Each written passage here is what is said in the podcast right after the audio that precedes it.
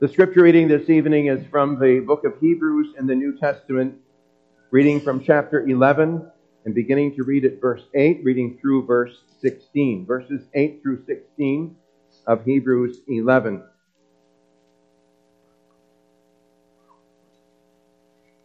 We'll be focusing particularly on verses 10 and 16, but of course in the context of this entire passage.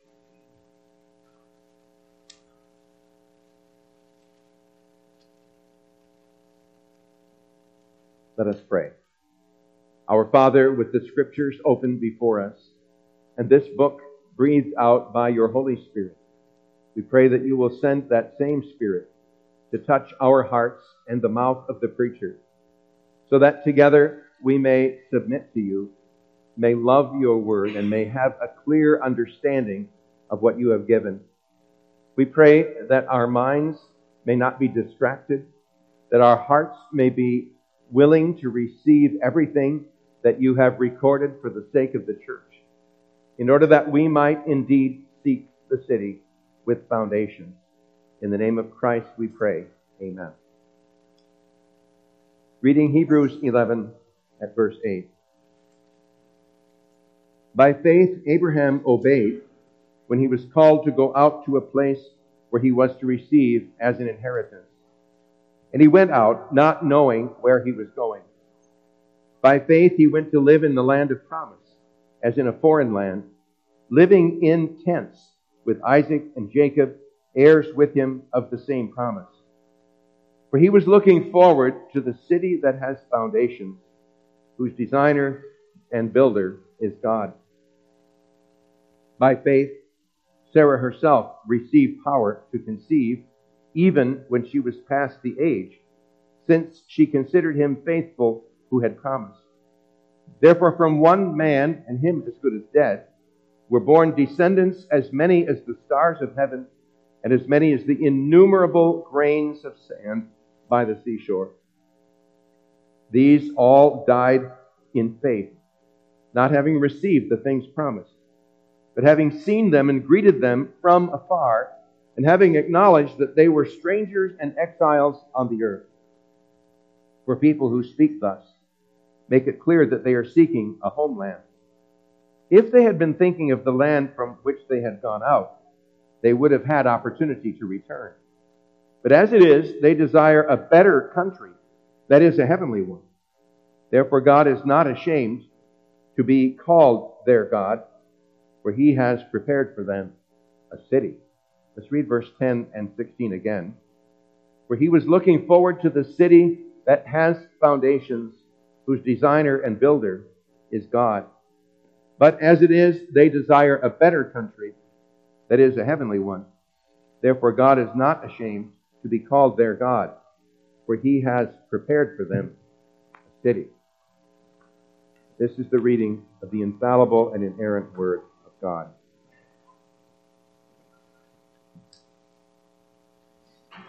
It doesn't take uh, watching the news very long, congregation of our Lord Jesus Christ, to notice that tent cities have grown up in countless places throughout the world.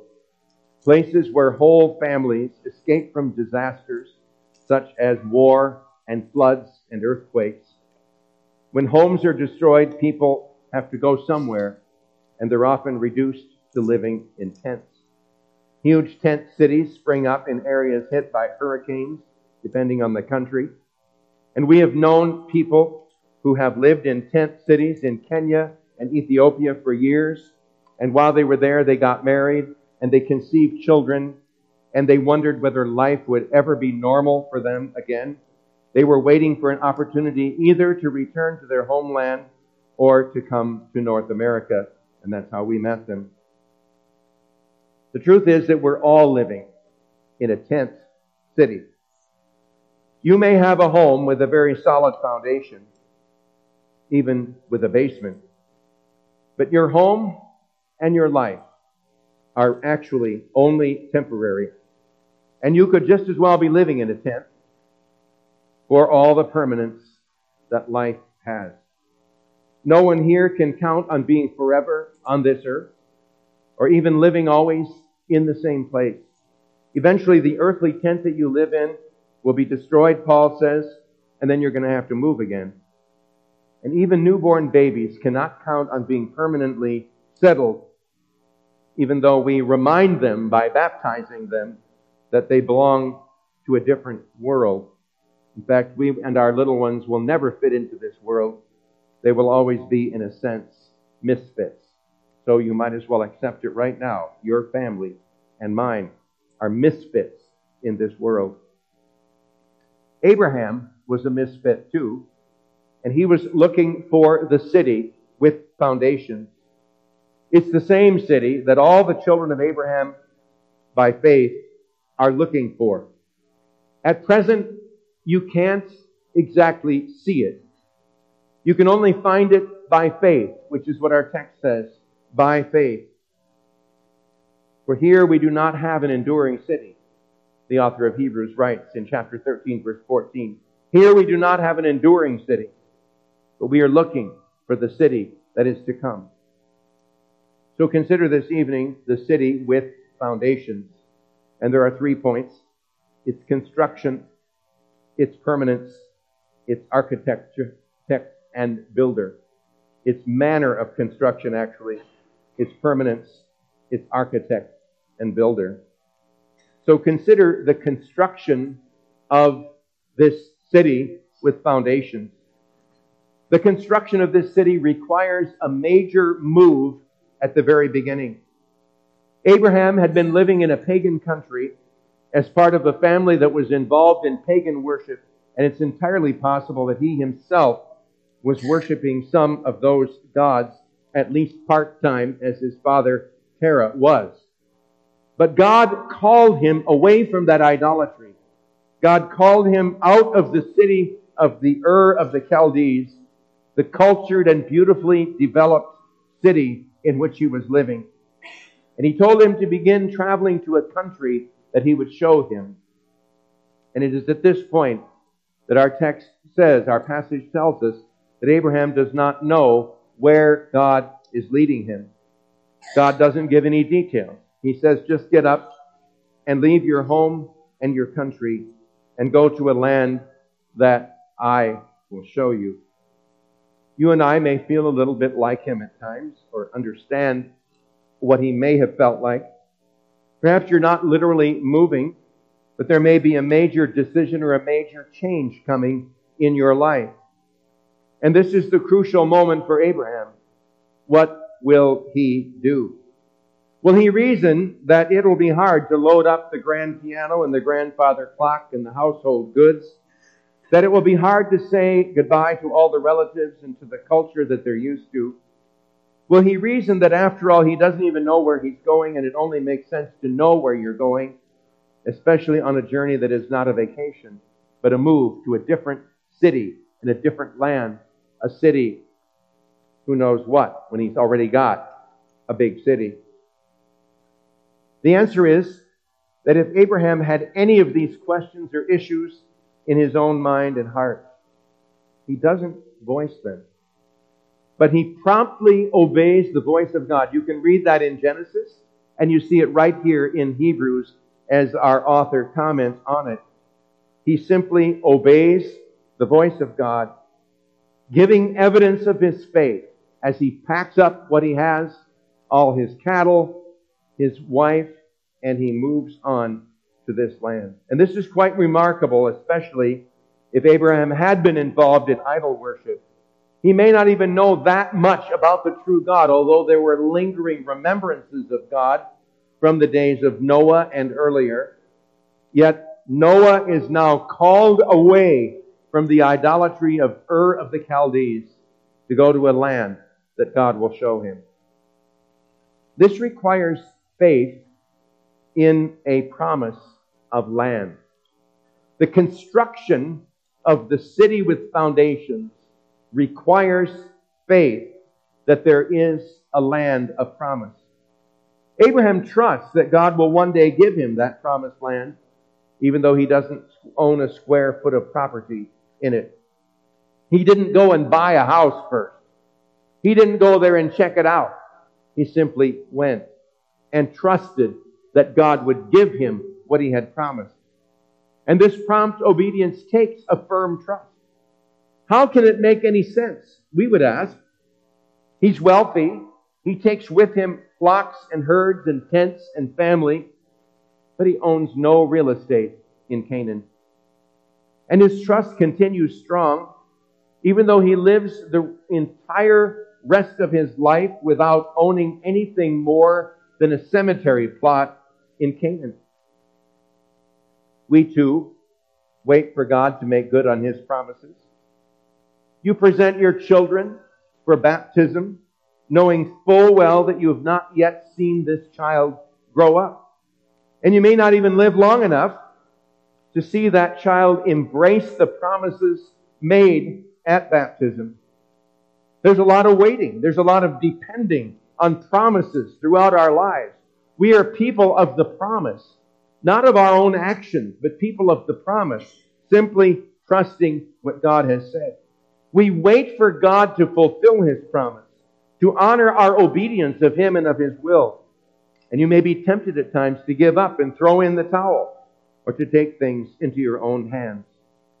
But faith is required for the construction of the city with foundations. This faith is a faith in the promise of a son, as we find out. God promises Abraham a son. Now, Abraham and Sarah, we know this famous story, are both past age. She, it makes a point of saying, was barren. When God promises a son, that's their situation. And Abraham realizes his age. He is 75 when he leaves Ur and still has no children. And yet God promises a son to Abraham. But Abraham sees nothing of the promise for the next 25 years. Not only is Sarah old, but she is past the age of conceiving.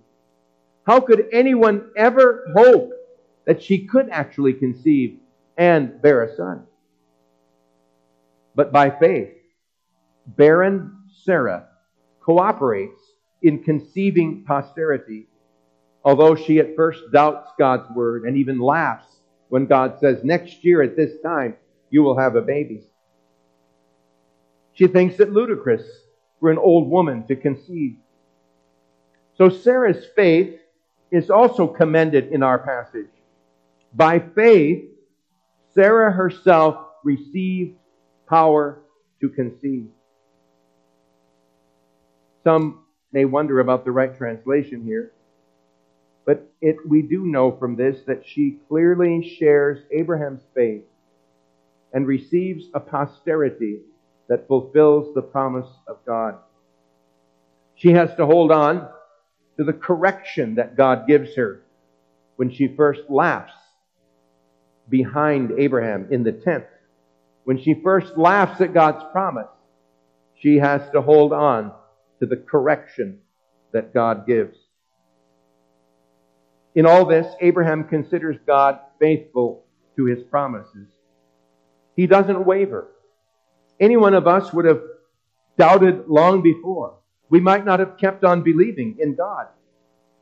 Too many things were against it, especially age and menopause.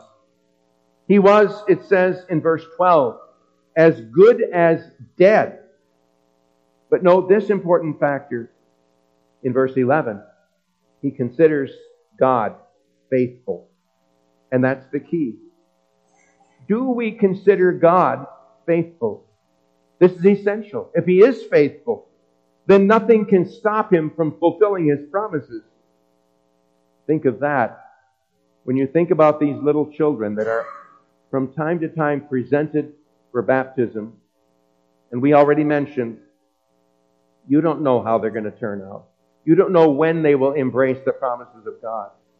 But you accept the promise of God for these precious children when you present them as many of you have, for baptism. The construction of this city with foundations requires faith in a promise of land. It requires faith in the promise of a son. And it requires continued trust in God's plan. Abraham trusts God's word that there is such a city, a great city. Does Abraham even see that city? There were cities in Canaan, but they were walled. And none of them had the foundation that Abraham would have considered the fulfillment of the promises.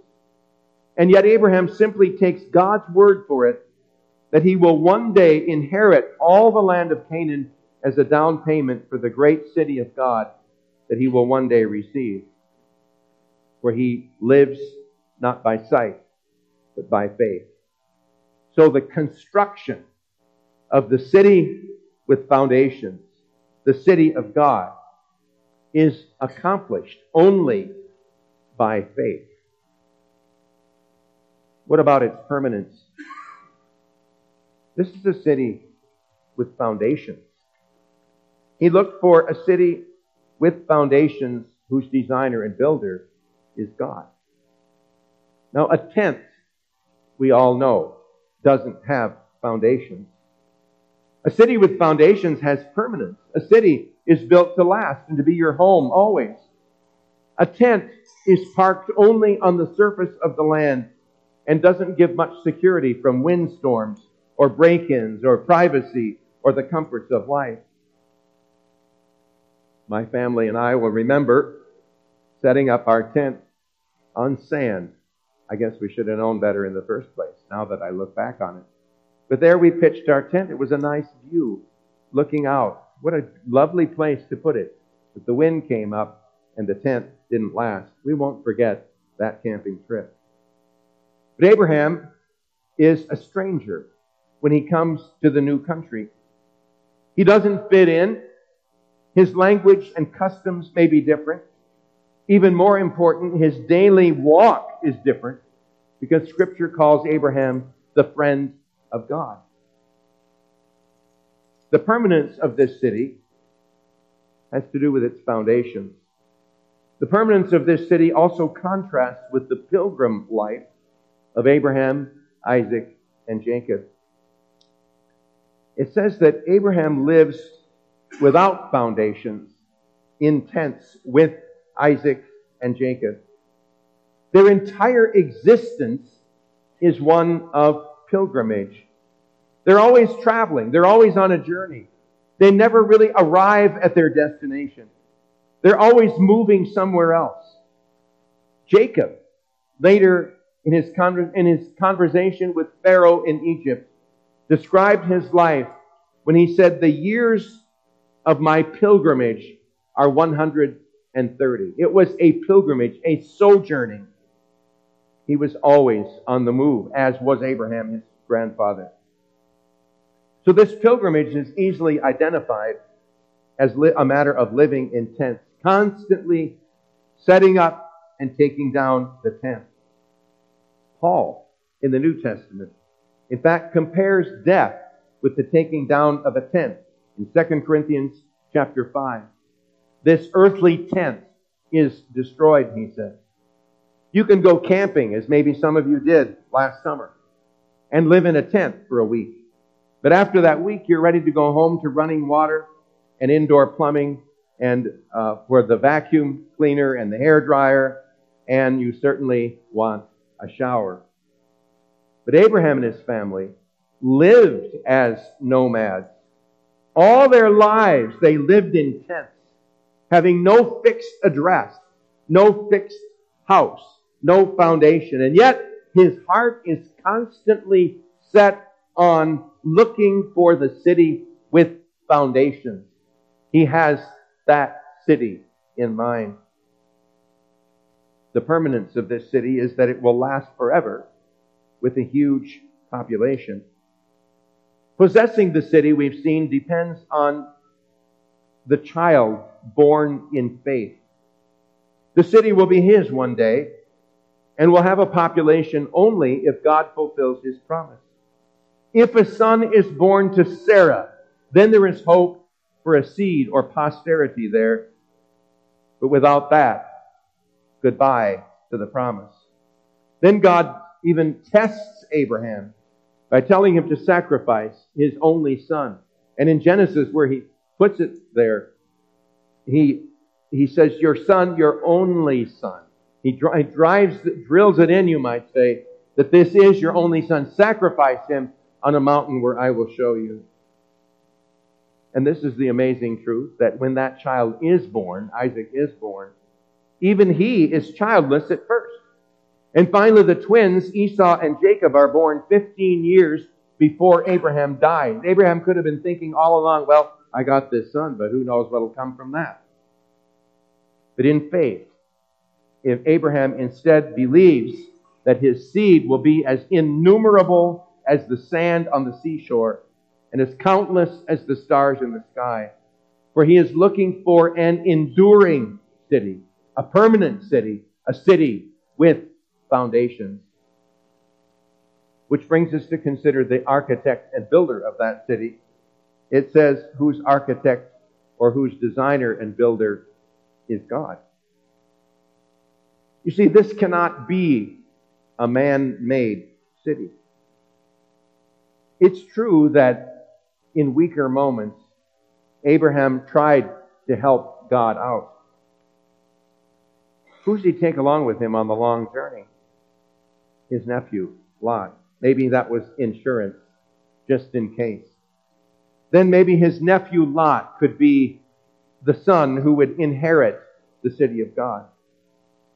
But God says, no, it's not him. Let him move away from you. Abraham toyed with the idea of giving all his property to his trusted servant, Eliezer. But God said, No, it will be a son born to you. It will be your own seed. And then Abraham figured he needed a younger woman. So, with Sarah's advice, he takes the servant girl Hagar and has a son with her named Ishmael. But again, God says, No, it won't be that son. It will be one born to you and Sarah. So, time and again, God showed Abraham that he could not build the city. Only God could build the city with foundations. Only God can establish and complete this city, for it is far greater than any earthly city. Perhaps there aren't that many planned cities in the world. Most of them just grow up. Although there are a few examples Philadelphia, Washington, D.C., and St. Petersburg in Russia were planned. And if you go to those places, you can see the layout of the streets and the places for great buildings around the city squares and malls where intentionally the city was laid out. Well, God plans this great city with foundations. He actually takes pains to lay that foundation and to build the buildings of this city. And they are described in magnificent terms, even in the book of Revelation, where the dimensions of the city are given as a four square city. God is therefore the one who gives the city with foundations, its permanence, its security, its design, its beauty, its privileges. In short, it is God who gives the city with foundations its great glory. It is God who also gives us a view or a vision of its perfect completeness. I already mentioned the book of Revelation. But there were previews of this city throughout the Old Testament period. The tabernacle in the wilderness and the temple in Jerusalem were known as God's dwelling place. The Psalms delight, the psalmists delight in the city of God with its temple in the middle of it. Psalm 46, Psalm 48, Psalm 84. You can read any one of them. They express that longing in the soul for the great city of God. Psalm 122. I was glad when they said to me, Let us go to the house of the Lord. Again, a longing for the city with foundations. Zion and Salem are signs of the coming city of God, the city with foundations. The city was a long time in coming. Ezekiel describes its temple. St. John finally sees it in a vision coming down from heaven In Revelation 21, verses 2 through 4, he sees the holy city descending from heaven, the new Jerusalem. Here's an important clue to what Abraham saw by faith. The city with foundations is the city where God dwells. And the reason for all the blessings of the city with foundations is that God is there with his people.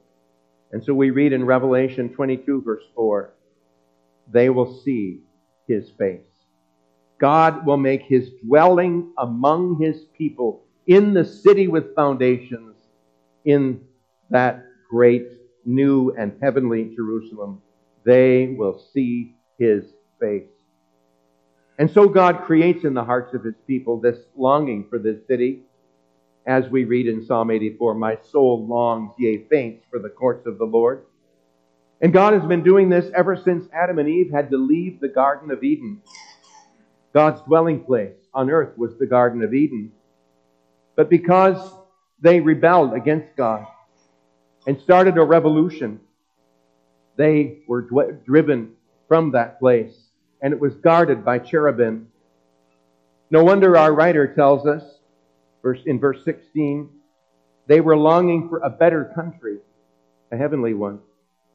No wonder the writer points to these glories as we read it at the beginning of our service in Hebrews chapter 12, where he speaks of coming to Mount Zion, the city of the living God, the heavenly Jerusalem, and the innumerable angels in festal gathering, the assembly of the firstborn enrolled in heaven, and to God, the judge of all, and to the spirits of the righteous made perfect, and to Jesus, the mediator of the new covenant, to the sprinkled blood that speaks a better word than the blood of Abel. What glories are in this city? We've come there by faith if we're simply in church tonight, worshiping the living God. So God enables us to remain committed to entering it by faith. You have to be committed to entering that city, and you can only be committed to it by faith. You have to live by faith till you die. The reason that Abraham holds on throughout all of these long journeyings, throughout his whole life, is faith. Along with all the others mentioned in Hebrews chapter 11, Abraham does not shrink back, but holds on to God in faith. He believes what he can't see or experience or feel. And our author says that all of these people, including Sarah and Isaac and Jacob, were still living by faith when they died. But we have to ask, are we? Are we still living by faith? Do we keep trusting His promise, even though we don't see everything with the physical eye at this point. Your inheritance in the city of God can only be seen from a distance with the eye of faith. Maybe you've been to one of those shows in, for example, in Disneyland, where they give you a special pair of 3D lenses you wouldn't be able to see the 3D effect that's intended without those special glasses that you put on. I remember sitting in one of those where it made it look like a dog was jumping out into the audience, and you almost jerked back thinking that dog's going to land in your lap. In fact, I think they even splattered a bit of water on us so that it felt like the dog was spitting on us as it jumped out. That's maybe just in my head, but it seems like that's what happened. It makes it possible to see that, though, only with those special lenses. Well, God gives us special lenses. And the special lenses are the lens of faith. Faith in Jesus Christ. Faith in God's promises. Faith in His Word and what He says. You can't see these promises fulfilled with the naked eye. But these lenses enable us to see. By faith, we see in fact, these lenses are even clarified because God gives signs and seals, the Lord's Supper, baptism. The city is still some distance away for us, even now. But it is a real city, a real city that we see and will one day enter by faith alone. Actually, receiving the inheritance calls for a commitment to a lifelong pilgrimage. It says in our passage, these people could have returned to the old country.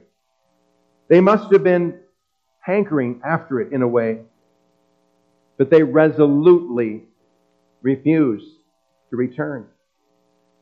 Even when Eliezer, the servant of Abraham, has to find a wife for Isaac, Abraham solemnly charges him In no case can you take my son back to the old country.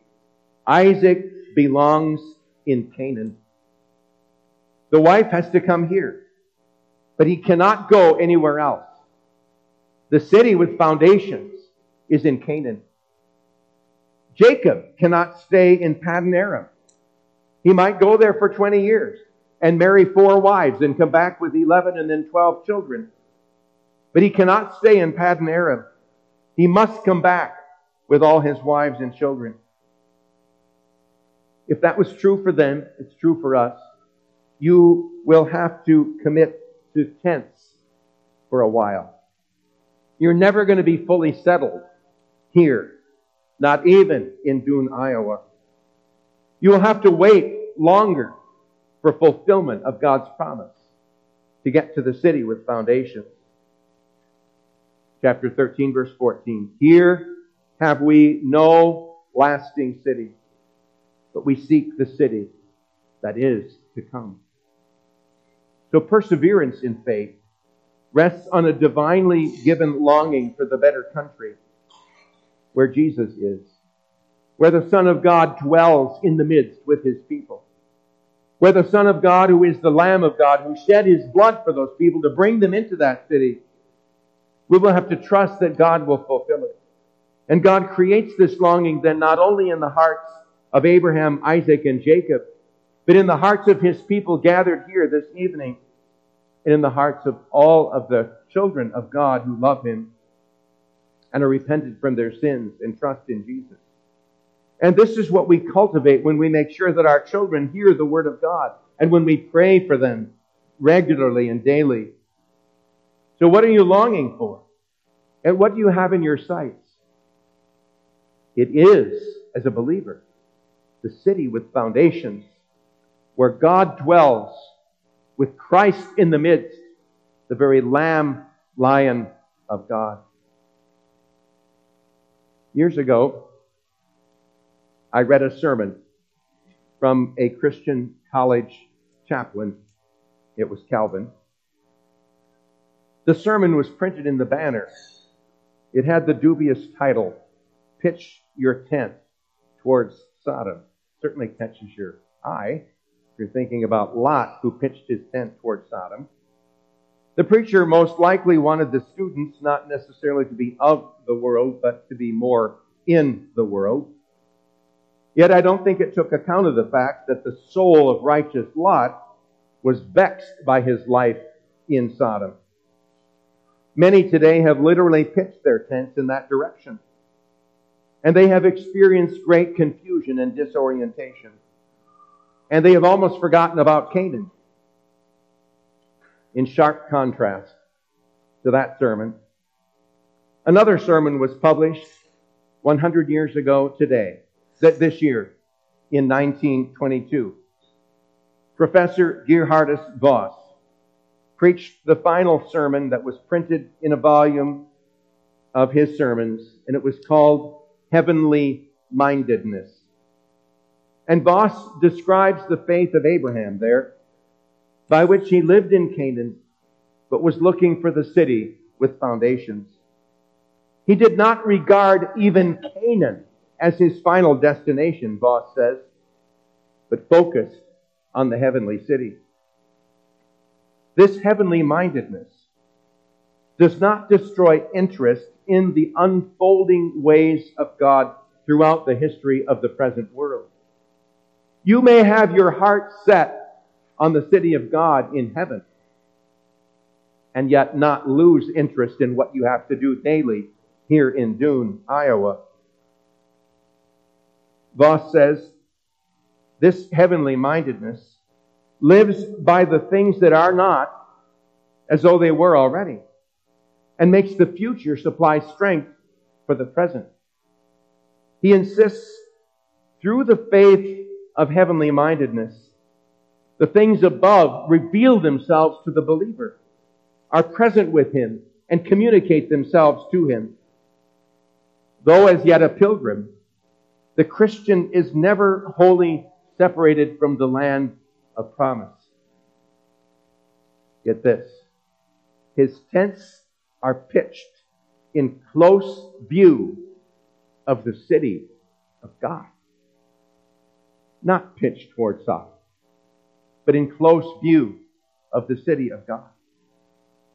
And so he says, like Abraham, we must resolutely confess that we are strangers and pilgrims in a land of time, and that the best this land can offer us is but a caravansary to tarry in for a day and a night.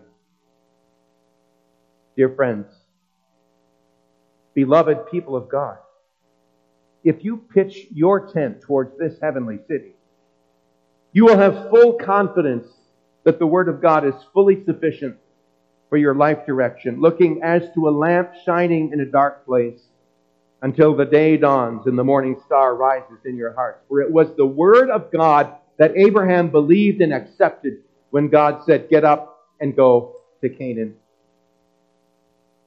So, what's the real longing of your heart? When you get older, you realize that you may not always be able to live out your days in your present home. You hope so, but you know it might not be. In fact, even this present earthly tent known as your body will one day be taken down, as we've seen from 2 Corinthians 5. This present journey, this temporary camping trip, this sojourn will be over, and then, as 2 Corinthians 5 8 says, you will finally be away from the body and at home with the Lord. So, where's your tent pitched? Is it pitched in full view of the cheap and temporary stuff that you have now? Or does it give you a view of the eternal home in heaven, the better country, where the lion lamb dwells. The direction of our minds tends to think only of what we have now. But Paul says that our light and momentary troubles are not worth comparing with the eternal weight of glory that will be. 2 Corinthians 4 16 to 18. Some time ago, I came across a prayer I had read and had used it a number of times earlier. But now it struck me as a prayer that we can all use to keep our eye trained in the right place. This is what it says Keep me walking steadfastly towards the country of everlasting delights, that paradise land which is my true inheritance. Amen. We thank you, O Lord for the vision that Abraham had by grace through faith. The vision of the heavenly city, the city with foundations, who knew, as he knew its permanence, as he knew it would be built only by faith, as he knew its architect and builder is God. Keep us, Lord, seeking that same city. Help us never to be satisfied with this temporary dwelling. Help us never to be satisfied thinking that this is all there is. We know this is. We know that this is the earth, the world you've made. And yet, there is this great world coming, this great city coming. Keep our hearts fixed there. Help us to pitch our tents in full view of that city. We pray then, keep me walking steadfastly towards the country of everlasting delights, that paradise land which is my true inheritance. In the name of Christ Jesus we pray.